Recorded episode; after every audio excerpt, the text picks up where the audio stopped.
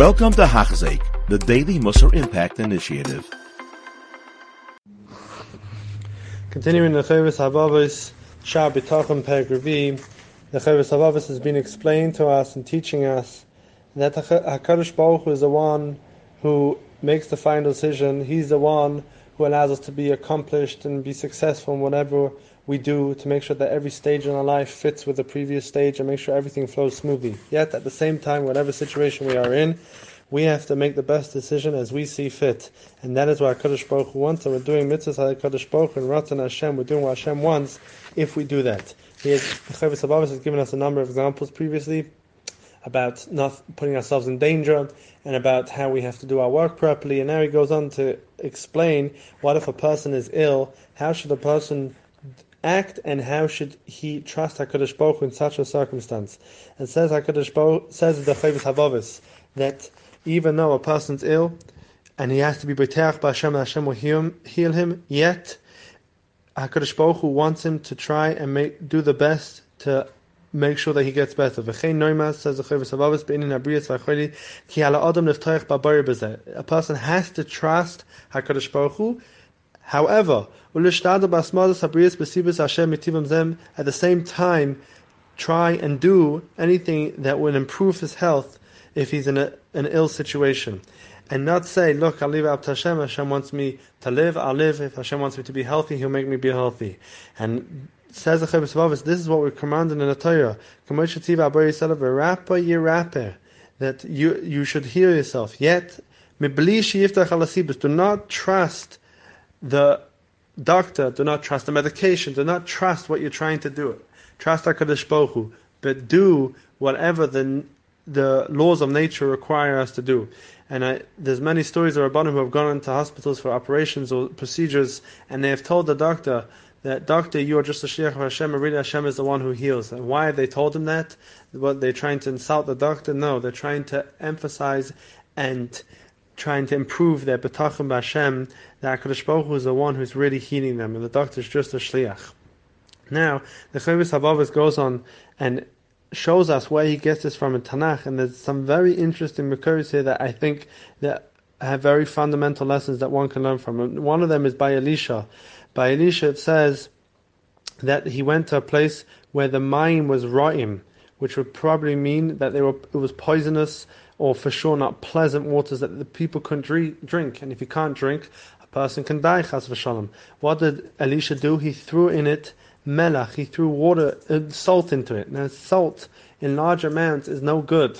And salt in water just makes salt water, as we saw in Pesach. It doesn't help the water. So how is it possible to help the water? So the, here, the Chavis of is saying, you see from here that even though the medication, so to speak, to the waters, the what Elisha told the people to do, to throw in salt into the waters, seemingly was absurd and not in the natural order, but because it was HaKadosh Baruch who was designing it, HaKadosh Baruch Hu healed the waters and they became as sweet. Another case that we see this is in Shemois, that they went to Mara, uh, in in and in Mara the waters were very bitter after they left, after Yamsuf, they came at Yamsuf, they went to Mara, the waters were very bitter, and Hashem told Moshe, throw in a stick, and it was a bitter stick. It was from either zayas or it was from a hodafuni, which is a type of prickly bush. It was it wasn't a stick that could cure and purify waters. Yet at the same time, Hakadosh Baruch Hu purified the waters through that. What do we see from here?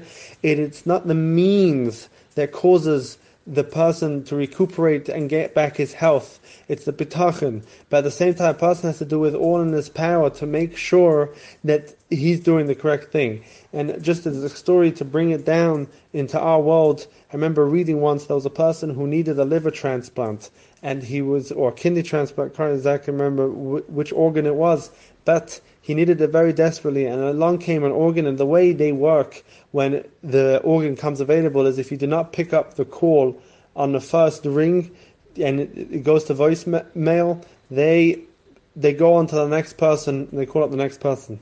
So here's this person, he's looking for a transplant of a very fundamental organ, and along comes the call. Now the person happens to be either it was Shabbos or he was davening, I can't remember why he could not pick up the call. Anyway, he wasn't available and he missed the call, and then someone with, and after that they called back and they said, Sorry, we already gave it to someone else. So the person who was with him, who was trying to help him, said, Ach, we missed it, we missed the opportunity, and this person who needed the organ was dancing away, and the person was like, "You're nuts! What are you doing?" And he said to him, "It was a simum and a shemayim that that organ wasn't for me because we did the best, whatever we could do. We tried to call back as soon as we can, but at the same time, that was a simum and a shemayim. That organ wasn't for me." And if lo and behold, a few months later, an organ came along, and he was able to do the transplant, and he lived for many years afterwards. Now, what happened to that first organ?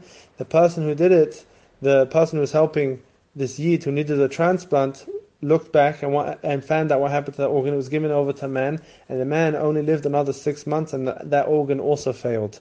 So you see that sometimes the things that happen, and they would look like so, like why did we do that? Why did this happen? That seemed to be the opposite of what was needed to happen.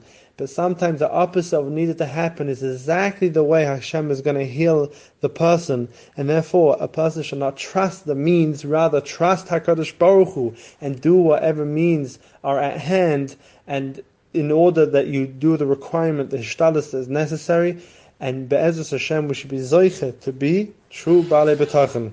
You have been listening to a shir by Hachzeik. If you have been impacted, please share with others.